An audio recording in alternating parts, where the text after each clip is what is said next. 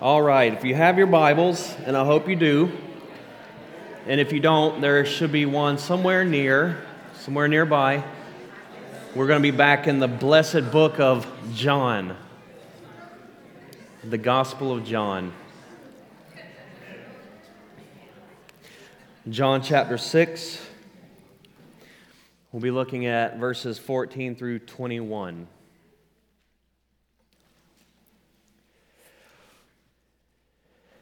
If you would allow me to uh, pray for our time in the Word, if you would join me, even better. Father, we love you, and uh, gosh, I'm just so grateful for my brothers and sisters in this room right now. I'm grateful for the love that is here, it's very evident. I'm grateful for the people that, that want to be a part of this fellowship and who want to serve you uh, within this fellowship. And I thank you for uh, the giftings, God, that you have provided to your church for the edification of the body, for the building up of the body. I thank you that we've been able to exalt Christ through song, through congregational singing already, and uh, to know that we can be blessed, Lord, by the gifts of your people. We can be built up even as we are seeking to lift your name on high and give you the glory, Lord. And so, thank you for this day and all that it represents as we remember our Savior and his life and his death and his resurrection. And as we gather as the family of God to be strengthened and encouraged and challenged. And I pray as we walk through this text of Scripture that you would illuminate your word to us and that we would gaze deeply into it, that you would open our eyes to behold wonderful things from your law. And I pray, God, that you would be glorified and worshiped even now as we get into your word. And so we thank you in Jesus' name. Amen. All right. Hallelujah. So today we continue our journey through uh, the Gospel of John and especially through chapter 6. As I said, we're going to be looking at verses 14 through 21. Last week we studied the feeding of the 5,000. The feeding of the 5,000. And the way I kind of approached that text was uh, concerning testing our faith. Our faith gets tested. And I said that tested faith is a growing faith. Can you repeat that with me? Tested faith is a growing faith. And Jesus is very concerned that our faith grow. Faith is so important to God. In fact, it says in Hebrews that without faith, it's not even possible to please God. I mean, think about that. Without faith, it is impossible to please God. So you're never going to have all your questions answered in this life. At some point, you must simply choose to believe. You know, and, and when it comes to Christianity, believing is seeing. Believing is seeing. But once we enter into the faith, the family of God, by believing in Jesus Christ by faith, Jesus wants to take us deeper. He wants to take us to deeper places of trust and faith. And so he does that. One of the ways in which he does it is through testing. It's not pleasant, but it is effective, very effective. Now, last week, we talked about how Jesus tested Philip. And really, the, the test or the question was can Jesus make a way when there isn't a way?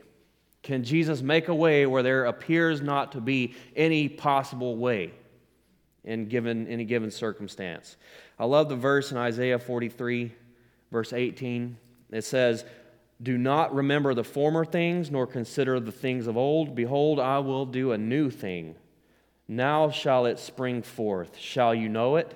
I will even make a road in the wilderness and rivers in the desert. I love that verse. Our God makes a river in the desert. He makes a straight path for us to walk on. Amen. He guides our path. He leads us into paths of righteousness. He makes a way when there does not appear to be one. And I've seen him do that in my life time and again. And I love it when that happens. Only our God can do that. Well, the next thing we saw, Jesus tested Andrew. And uh, I would say the test was can Jesus accomplish a little with, or can Jesus, excuse me, accomplish a lot with a little? Remember, he said, Well, we got here these, we got these crackers and sardines, essentially. Well, what's that among so many people, right? And so Jesus was able to take that little bit and do exceedingly abundantly more than they could have ever imagined. And isn't that what Philippians 3:20 says?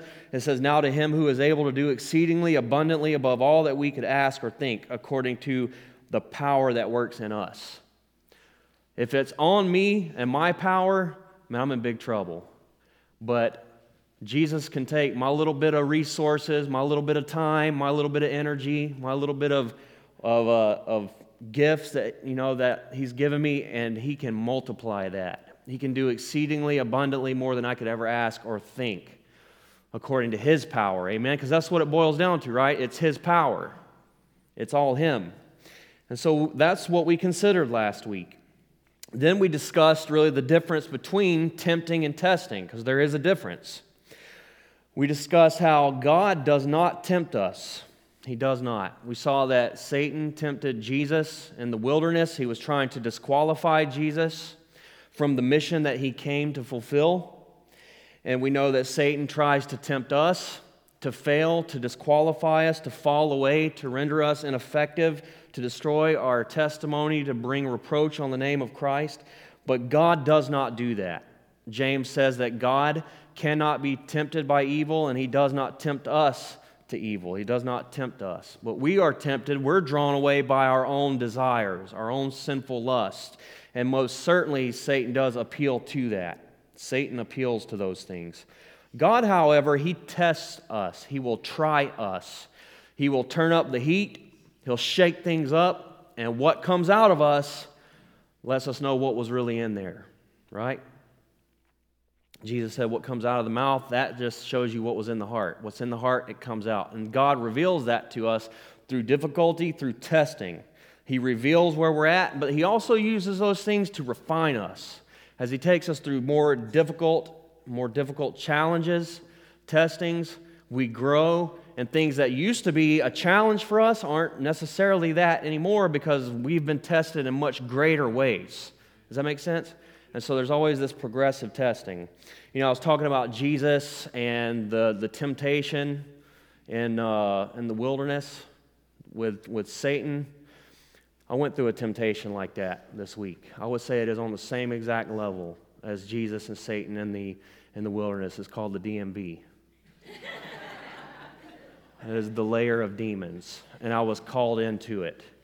And so I had to go in there, and I had uh, just something I'm trying to figure out with a car, and uh, it's just complicated. And I was like, I know that I'm not going to be able to get this taken care of. Uh, this would be my second time going in, and I just knew this wasn't going to do it. And I go up to the counter, and uh, the guy just instantly starts rolling his eyes and smacking his lips and huffing and puffing and sitting back in his chair and rubbing his face. And I'm like, is, is this really happening right now? I'm like, I'm the one tied up in a thousand knots here. What are you tripping about? And, anyways, it just was so much more complicated. I still don't even understand what it is I'm supposed to do. And I was hot. I mean, I, I, was, I was tense. And I had a decision to make. Either I could pick something up and throw it through the window in there, or I could just calm myself and walk out of the building. And I, it dawned on me, I'm being tested. I just preached on this last Sunday. That's how this goes. And so I, I took a deep breath. I went outside, and I, uh, I thought, okay, I guess I'm to have to call the clerk in uh, Tennessee.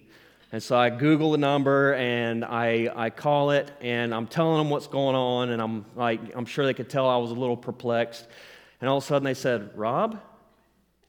I said, Yeah. They said, This is Jesus. I'm just kidding. But they did say Rob, and I'm like, Yeah. I knew the person. And oh man, it was this lady in Tennessee, uh, just like a spiritual mom to me and Jess. And she was like, Oh, I'll take care of that for you. I know who to talk to, and I'll go down there and I'll, you know, I'll get that stuff sent to you. And I was like, Praise you, Jesus. That's the Lord right there. So that's God's providence. When I talk about his providential care, you know, I mean, what were the odds of that?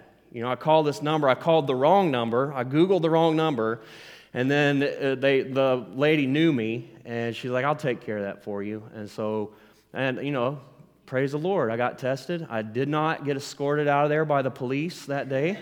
And uh, God blessed it, you know, providentially, sovereignly. And so, you know, the Lord tests us. He does. And I am pretty sure that that testing is far from over. I don't have my hopes up, but um, we'll see. So, anyway, anyway, today we're going to see the testing continue. The testing is going to continue as the disciples sail across a stormy sea. As the disciples sail across a stormy sea. And I would say the question here is can Jesus be trusted in the scariest and most uncertain and most frustrating of circumstances? When it seems like everything is falling apart, when the waves of life are crashing in on us, is Jesus still worthy of our trust? Is he faithful? Can he be trusted? Can he be counted on? Is he good? And so I've titled this Trusting in the Testing. And that is while we are being tested, we must maintain trust. We must not let our trust be shaken to the point where we doubt, where we doubt God's goodness, Jesus' faithfulness, and his abilities to see us through. Amen? Amen. And so uh, what we study today is also covered in the book of Matthew and Mark, but the account that we're actually looking at in John is, is quite abbreviated. It almost serves as a transitional point from the feeding of the 5,000 to the uh, bread of life discourse that Jesus is about to launch off into in John. So, what I want to do is I want to look at Matthew and Mark and John so that we can get the full picture here because there's a lot going on that John doesn't even tell us about. And so I'll kind of reference those things where it's appropriate. But we're, we're going to consider what, what happened here in its entirety as we consider these different texts together. And so we pick up today where we left off last week, and Jesus had just fed the multitude. Remember that? He fed the multitude, and now we're going to see their response. We're going to see how this crowd of seekers respond. Remember, they were, they, they were there because Jesus had been doing all these signs, all these miracles, and so they were following Jesus from place to place because they wanted to see more signs. So this was, a, a this was an outstanding sign, and uh, we're going to see now how they respond to this. So, kind of point number one in our text Jesus evades a frenzied mob of political opportunists. Sorry, that's I know that's kind of long, but uh, that's what happens here. Jesus gets out of there. Verse 14, it says, Then those men, when they had seen the sign that Jesus did, that's the feeding of the 5,000, they said, This is truly the prophet who is to come into the world. Therefore, when Jesus perceived that they were about to take him by force and make him king, he departed again uh, to the mountain by himself alone. And so, after Jesus fed the multitude, the people were convinced. They said, This guy is clearly the prophet. Now, what, what in the world is that? What, what do they mean when they say this is the prophet? Well, this goes back to Moses in Deuteronomy 18 15. Moses spoke of a prophet who God would raise up in his likeness, a prophet that would be much like himself. So they understood this to be the Messiah and this in some ways informed what they should expect of the Messiah. And so, seeing Jesus operate like this, maybe this is not too far off because Moses was a great deliverer. Moses delivered the people from the powers uh, of the Egyptians, right? And so they thought, well, if Moses delivered the people from Egypt, this Messiah is going to deliver us from Rome and he's going to be our king, and he's going to lead us to victory. And not only that, Moses did provide by God's power for them in the wilderness. He provided water from a rock, he provided manna in the wilderness, right? And so here Jesus has provided miraculously, um, you know, multiplying the bread and the fish. And so it's not a far stretch for them to say, hey, this is the guy, this is the prophet, this is the one that Moses was talking about. And uh, Guzik says if the coming prophet was to be like Moses, it made sense that he would also feed the people miraculously as Moses did. So that's, that's understandable. Now, as a result of the people's perception here, they rallied to make Jesus the king. They're going to install Jesus, the king of glory. They're going to take him and make him a king over their little measly, you know, setup down there. They're like, this is the guy. He's going to, he's going to overthrow Rome for us. And so, though the people weren't too far off on their understanding of the Old Testament, they still misunderstood Jesus' mission. This was not why Jesus came, right? That's not why Jesus came. So Jesus was not going to allow them to try to put him in this position. So Jesus departed from the midst of the people by himself. Jesus got out of there. And so, um, you know, some commentators said this is, this is, you know, could just as easily be another temptation from Satan. Remember, it said that he left him until an opportune time. And now these people are wanting to raise him up and make him king, which is really the same thing that Satan was trying to offer him. Uh, but Jesus rejected that outright. He did not allow it. And so he's going to take off. And so, number two in our text here, we see as Jesus departs uh, by himself to a place alone, he's going to send his disciples into a storm. Now, mark that down. Jesus sends his disciples into a storm. Jesus is sovereign in testing, Jesus is in control of it. Sometimes we, we, we think, you know, God's up there scrambling, trying to figure out what to do now because he didn't see this one coming, right? We didn't see it coming. He must not have seen it coming. What are we going to do, God? But Jesus sent them right into this storm. Verse 16 it says, Now when evening came, his disciples went down to the sea, got into the boat, and went over the sea toward Capernaum, and it was already dark. And Jesus had not come to them. Then the sea arose because a great wind was blowing. So Jesus sent them away. He went up onto the mountain by himself to pray. The disciples get into a boat. They make their way across the Sea of Galilee. Jesus still isn't there. And then all of a sudden, a great wind arises. The sea begins to rise. So, what's, what's going on here? Well, after the subsequent reaction of the crowd, Jesus sends them on. And this storm break popping up like this, this was not an uncommon thing the way that the really the background the geography of this lake it's prime for this kind of thing so this lake is the lowest freshwater lake on earth Crazy, huh? It's 682 feet below sea level. It's 150 feet deep, and it's about 13 by 8 miles uh, long and wide. And it's surrounded by mountains, and the mountains are uh, differing in height around it. But wind would blow over these mountains down into this lake, and it was like a bowl essentially. And when that would happen, with the various temperatures and the wind, it would, uh, it would churn up violent storms in, in a moment. And so this was pretty common, and that's what appears to take place right here. And we've seen this before already. They've already been in this situation once before. They were with Jesus, and he was sleeping in the boat. Remember that? And uh, all of a sudden, the storm hits, and I'll just read it for us. In Mark chapter 4, it says, On the same day, when evening had come, Jesus said to the disciples, Let's cross over to the other side. So here we are in Mark. They're going to cross over to the other side of uh, Gal- the Sea of Galilee, and it says a great windstorm arose, and the waves began to beat the boat so that it was filling. But he was in the stern, asleep on a pillow. And they awoke him and said to him, Teacher, do you not care that we are perishing? Do you not care that we are perishing? Then he arose and he rebuked the wind and said to the sea, Peace, be still. And the wind ceased, and there was a great calm. But he said to them, Why are you so fearful? How is it that you have no faith? There it is. How is it that you have no faith? The disciples were in a life or death situation on this raging storm in the Sea of Galilee, and Jesus is there asleep. Now, Jesus had said, We're going to cross over. If you look in the text there, that's what he says but they're thinking, we're going under. We're not crossing over, we're going under. And they accuse Jesus of having no concern for their situation, really challenging his goodness, ultimately. And they're questioning his faithfulness. Jesus has no concern. And so Jesus arose, he calmed the storm, and then he rebuked them for their fear and their lack of faith.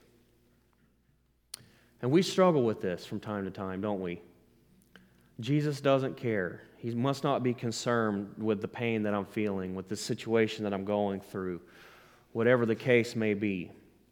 Well, Jesus proved them wrong. We'll talk more about that in a moment, but Jesus proved them wrong. He got up, he rebuked the storm, calmed the sea, And then he challenged their faith. How is it that you doubted? How is it that you were so fearful? Now, a precedent here has been set. A precedent of Jesus' faithfulness has been set. He demonstrated that he was to be trusted, that he did indeed care, that he was going to make good on his promise that they would go to the other side. Amen?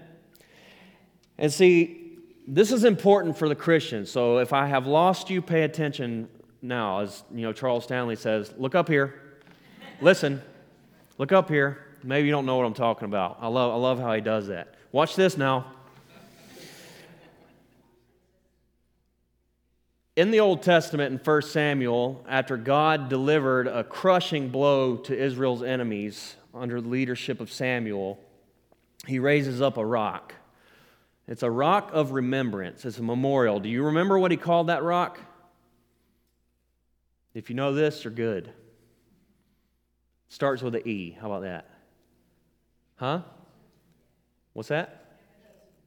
Ebenezer. That's right. And we have a song, Here I Raise My Ebenezer, right?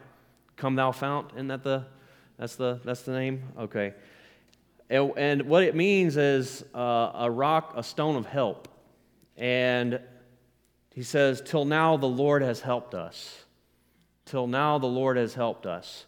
And it was a rock of remembrance, it was a memorial for the faithfulness of God. See, we need those in our lives. Has God not been faithful to us to this very hour? We know that He has been. How many times has He already proven Himself faithful to us, time and again? And we're so quick to forget. And so we need those memorials. We need to be able to look back and say, in my deepest, darkest, most painful times, God was for me. God loved me. Nobody could snatch me out of His loving hands. Not even my own fear, not even my own failures, not even my own sin could separate me from the love of this faithful God who cares for me. He does care, right? Does Jesus care? He cares. We're told that we can cast our cares upon him. Amen? Because he cares for us. And so he does care. And a precedent of faithfulness has now been set for the disciples back in Mark, earlier in Mark. Now, this is next level testing, though. Back in John, see, Jesus was in the boat the first time, though he was sleeping. Now, he's not in the boat. He's not in the boat in the Gospel of John. See that? And so, one commentator says in the first storm, Jesus was present with them in the boat, and he rebuked and calmed the storm. In this storm, Jesus asked his disciples to trust his unseen care and concern for them, to trust his unseen care and concern. So this is they're uh, leveling up. Tested faith, it's growing faith. And now this is a different test. Can Jesus be trusted when it seems like all hope is lost? In the scariest of times, in the most uncertain and frustrating of times, can Jesus still be trusted? Yes, he can. Because he's good, he's faithful, he's the Son of God, and he loves us so. And so we see this now as we get into point number three, we're going to see that Jesus shows up in the storm. Jesus shows up in the storm. He is with us in the storm. Amen? Even when we can't see it, even when we may not realize it, He is there with us in the storm. Hold on, there's something that I might not have put in my notes, and I do not want to forget it. I just remembered it. Sometimes that happens to me, you know. It's so good, and then I'll remember after the fact I forgot to say that. Anyways, okay. So, verse 19, it says So when they had rowed about three or four miles, they saw Jesus walking on the sea and drawing nearer to the boat, and they were afraid. But he said to them, It is I, do not be afraid. Then they willingly received him into the boat, and immediately the boat was at the land where they were going. So they had rowed about three or four miles. Some commentators say that they may have been rowing for six to eight hours at this point and we know that they were rowing against the wind. And so this was extremely difficult, extremely frustrating, to be sure. We're told that in, in Mark that there, this is the fourth watch of the night, which means by this point it's about 3 to 6 a.m. So all night long, they're, they're getting into the morning hours at this point. Mark also tells us that Jesus was watching them. Jesus was up on this mountain praying, and he saw them out there struggling against the wind. Struggling against the wind. Now, that's fascinating to me, and I think it's pretty clear that Jesus is very much aware of what's going on here. I believe he sent them into this test. He's got his eye on them. His eye is never not on those whom he loves. Amen. And uh, he's praying. He's praying. So I think, you know, if Jesus can calm storms, I think it's reasonable to think that Jesus can provoke storms. Jesus, Jesus can stir up the water, you know? And I think it's, it's altogether possible that, you know, Jesus did this. You know, he sent them out and then he sent this storm into their lives. It was a, a sovereign storm, a, a sovereign testing for their good, for their good, to demonstrate his faithfulness and his love for them on a, a greater and more intense level. You know, Jesus knows Jesus knows, he's intimately aware, okay? He knows the struggles, he knows what's going on, he's sovereignly involved in it, he's intimately aware. These things are not lost on him, okay? If Jesus, if you're going through something right now, it's not lost on Jesus. He is God's one and only beloved Son. He is God in the flesh. He is God with us. He knows all things. He's not surprised by all things. He doesn't learn anything new. He has all knowledge and he's intimately acquainted with and aware of the struggles that are in your life right now. And he is able to assist you. He is able to comfort you. He is able to strengthen you. He is able to pour out love and grace and mercy and help upon you far above, beyond anything you could ask or think. Amen? It's not lost on Jesus. Jesus is aware, Jesus is intimately involved. You know, Jesus really took his time before he came to them. Jesus really took his time before he came to them in the boat. And so Jesus allowed them to struggle for a little bit. Sometimes our trials go on a little longer than we want them to, don't they? Sometimes our struggles, our testings, they go on, and we want to get out from underneath it, do we not? But Jesus allowed this to go on all night long, all night long before he could have instantly ended this thing. Uh, but he didn't. He allowed them to go through that. So when we're being tested, let's not doubt God's faithfulness and let's not try to get out from underneath the test as fast as we can. Let's let God have his perfect work in us through the test. Amen. And let us remember that he is faithful, he does care, he does love us, and he is to be trusted in the scariest and most frustrating and most uncertain times of our lives. He's still faithful, he's still good. Now, Jesus was praying for them. Praying for what, I wonder? You know, Jesus was up on the mountain. It says he was praying. What do you think? You think he was praying for them? Now, it doesn't say, but I can only imagine because even now we're told that Jesus is our heavenly intercessor who is praying for us, interceding for us by the right hand of the Father.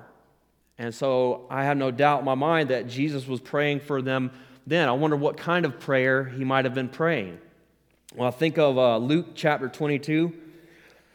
Jesus told Peter, He said, Simon, Simon, indeed Satan has asked for you that he may sift you as wheat.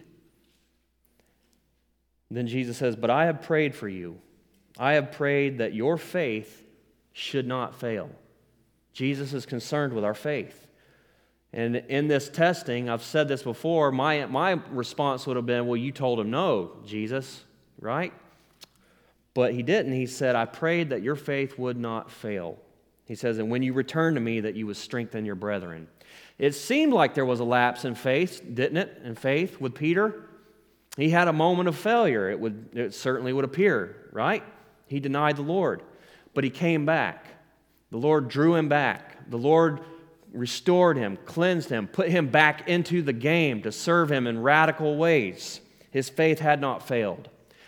That strengthened him. That, that, that failure refined him. That's the beautiful thing about our testings, guys, is that God can even take our failures and work that out for good in our lives. God even takes when we fail the test, he, he even uses that to strengthen us. He wastes nothing. All things work together for good. Do you believe that? All things work together for good. He's able to work all things together for good for us to strengthen our faith and our trust and our love for Him. And so, no doubt, Jesus was praying for them. No doubt, Jesus was praying for them. And eventually, Jesus would come to them by walking on the water. This is the fifth major sign in the Gospel of John. There's seven or eight signs that are mentioned here for us. This was the fifth one. And Mark indicated indicates for us that Jesus actually intended to just pass them by. I thought that's so strange. It's an interesting little detail that Mark puts in there. Jesus was just going to pass by.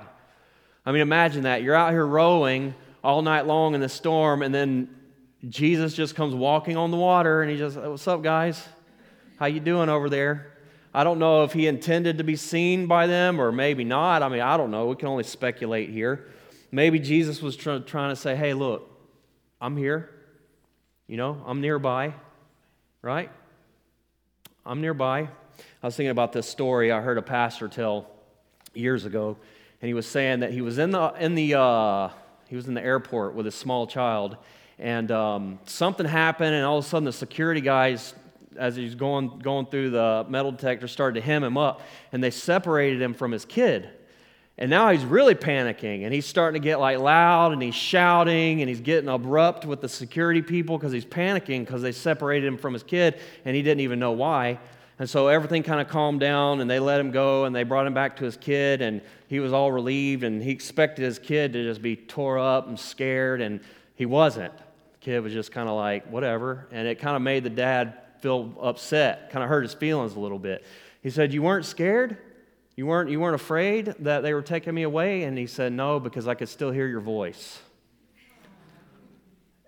That's, that's amazing, isn't it? And so, you know, God's promises are true. And even in the most severe struggles in our lives, we have His promises, we have His truth, we can remember His word. We can hear his voice as we meditate upon the promises of Scripture and the Word that are very real, very powerful, very relevant, very true. Amen? And so I think in some way, maybe Jesus was just trying to say, I'm here. I'm here. You trust me. And so even when we're in our deepest, deepest darkest times, Jesus is here. His word is true. His word still stands. He's faithful. He's good. He loves us. Amen. He's for us. Nothing can separate us from him. He has all power, all knowledge, all resources available. Amen? Amen? All right. Well, Mark and Matthew and Mark tell us that when they saw Jesus coming up to the boat, they thought he was a ghost. That was what they surmised. It's a ghost. I mean, that, I mean, I don't know. It doesn't seem that crazy to me when you consider that um, Jesus is walking on the water in the middle of the night in a storm. You might, maybe it did look like a ghost or something, who knows? But Jesus calls out to them and says, Do not be afraid, for it is I. Do not be afraid, for it is I. Jesus was going to be with them. Jesus was with them. That's a promise that is echoed throughout the scriptures. God is with us. He will not leave us nor forsake us. Deuteronomy 31 8, and the Lord, He is the one who goes before you. He will be with you. He will not leave you nor forsake you. Do not fear nor be dismayed. Amen. The Lord is with us. He will not leave us. He will not forsake us. Joshua chapter 1, verses 5 and 9 I will not leave you nor forsake you. Have I not commanded you? Be strong and of good courage. Do not be afraid nor be dismayed, for the Lord your God is with you wherever you go. He will not leave us or forsake us. He is with us wherever we go. We need not be afraid. Hebrews 13:5 it says for he himself has said, I will never leave you nor forsake you. That's the promise. His promises are good, amen. His promises are true. All his promises are yes and amen. Take it to the bank. Jesus don't cash no wolf tickets. You probably don't even know what that is. Anyways, that's okay. If you got it, you got it. Well, what John doesn't tell us, what John doesn't tell us, that is uh, actually recorded for us in Matthew, is that Peter walks out on the water. That's kind of an interesting detail to, to leave out, wouldn't you say? And so let me read that for you. Matthew chapter 14, uh, verse 27, it says, But immediately Jesus spoke to them, saying, Be of good cheer. It is I. Do not be afraid. Sounds familiar, doesn't it? And Peter answered him and said, Lord, if it is you, command me to come to you on the water. And he said, Come. And when Peter had come down out of the boat, he walked on the water to go to Jesus. But when he saw the wind was boisterous, he was afraid. And beginning to sink, he cried out, saying, Lord, save me.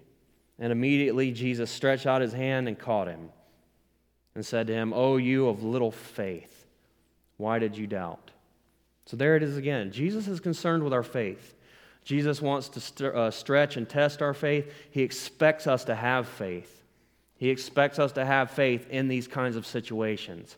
Why would we doubt? Why should we doubt? Now, this is an extraordinary act of faith. Would you agree? This is an extraordinary act of faith on Peter's part. Yet Jesus seems to rebuke him for his doubt and lack of faith. Peter let the severity of the storm override his trust in Jesus' ability to sustain him. And I'm sure we can already connect the dots here in our own lives. We allow the severity of life's storms and trials and testings to bring us to a place of doubting Jesus' ability to sustain us, to care for us, to sanctify us, to lead us, to provide. You know, maybe you have been or are in a situation where you are led to believe that Jesus isn't even real. Jesus isn't even real. If you're going through a situation like this, let me tell you, He is. And you know He is it is unmistakably real and true that He has saved you, that He has changed you, and He's been there for you time and again, and He will continue to be. He is absolutely real. We know this. Maybe you think He doesn't care, but you know He does. We know that He cares. He's demonstrated His care for us at the cross. That is the ultimate example of love and care and concern that Jesus would die such a horrific death, that he would take the wrath of God there on the cross in our place for our own good. Is he concerned with our well being? Is he concerned? Does he care? Absolutely. He has paid the highest price. He has demonstrated care in ways that this world can never begin to understand or imagine. He absolutely cares. Maybe you think he doesn't love you. Maybe, I, maybe we find ourselves in a place where things get so hard, so deep, so bad, so dark, they say, He doesn't even love me. But you know better. You know He loves you. As I've said already, He's demonstrated His great love at the cross. Even when we were sinners, God gave His Son to die for us because of His great love. Because God loves the world, because God loves sinners, because God loves us. Amen. His love is real. Maybe we think He's not listening. Maybe he's, maybe he's listening to other people with bigger problems than my own. False. He's listening right now. He's concerned. He cares. He's intimately acquainted with, evolved in, and aware of everything that you're going through in life right now. He knows. The Bible says that He knows every hair on our head. That's more impressive for some of us in this room than others. but uh, he knows. Maybe you think he can't help me. He can't help me. But you know better than that. Is there anything that's too big for our God? Is there anything too hard for him? Is there anything that he doesn't have the resources to meet, to care for, to provide for, to guide us through? Absolutely, he can help if anybody can help, he can help. When nobody else in this world can help, he can help. Maybe you think, well, I'm just too much of a sinner. I've sinned too greatly. False. You can never out sin the grace of Jesus. Your sin will never be greater than his cross. Our sin, our heinousness, our unbelief, our failings will never be more powerful than His grace, His love, and His cross, and His resurrection, and His promises. Amen? Amen? We can trust that. We can take that to the bank in the greatest of testings.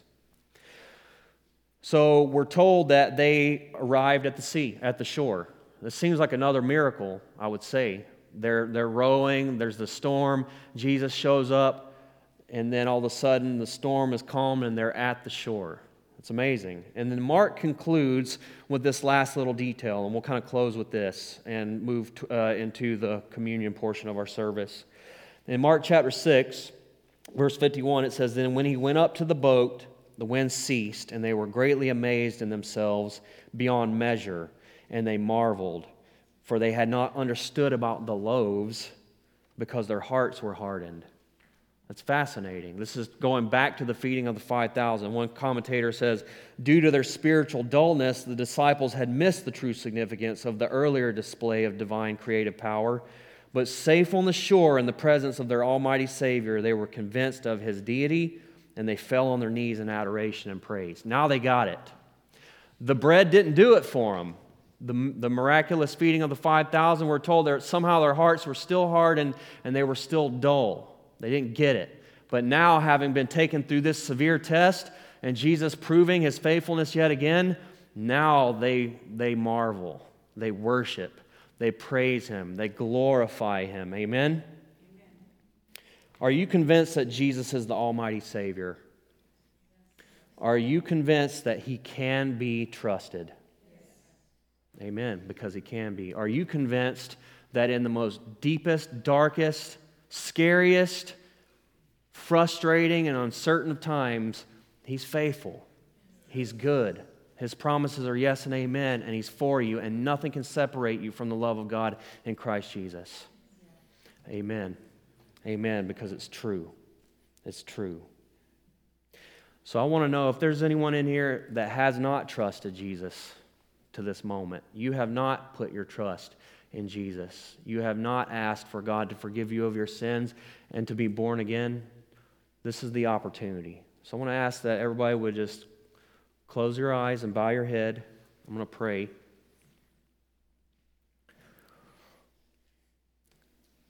Lord, we love you and we thank you that you are faithful, that indeed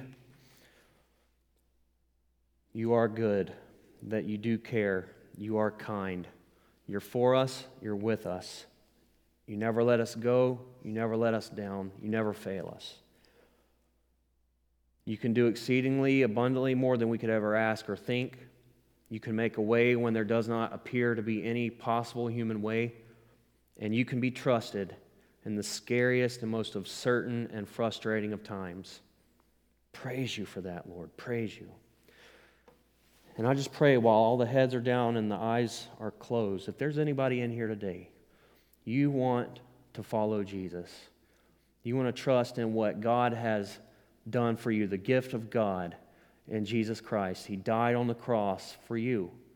Your sins were there on, on that tree paid for in full, and that he rose again from the grave, and that you want to follow him. You want God's gift for your life personally. You never, never asked Jesus before to be your Savior and Lord, but you want to now. I want to ask you to raise your hand. Raise your hand. You say, I know the Lord is calling me. The fact that you're in here right now is the, the evidence that He's calling you. He's being so very kind and gracious to you right now. Do not pass this moment by. I want to encourage you. Today is the day of salvation. Just raise your hand. I want to follow Jesus. Okay. Well, Lord, we love you very much. We thank you that you are faithful.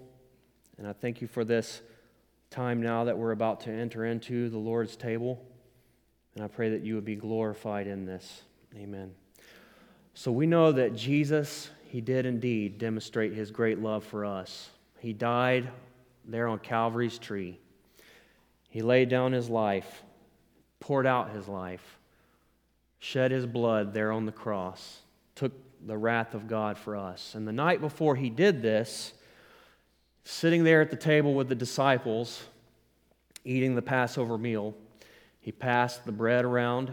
He said, This is my body, which is broken for you. Take and eat. He passed the cup around. He said, This is my blood. It's the blood of the new covenant, which was shed for you. Take and drink.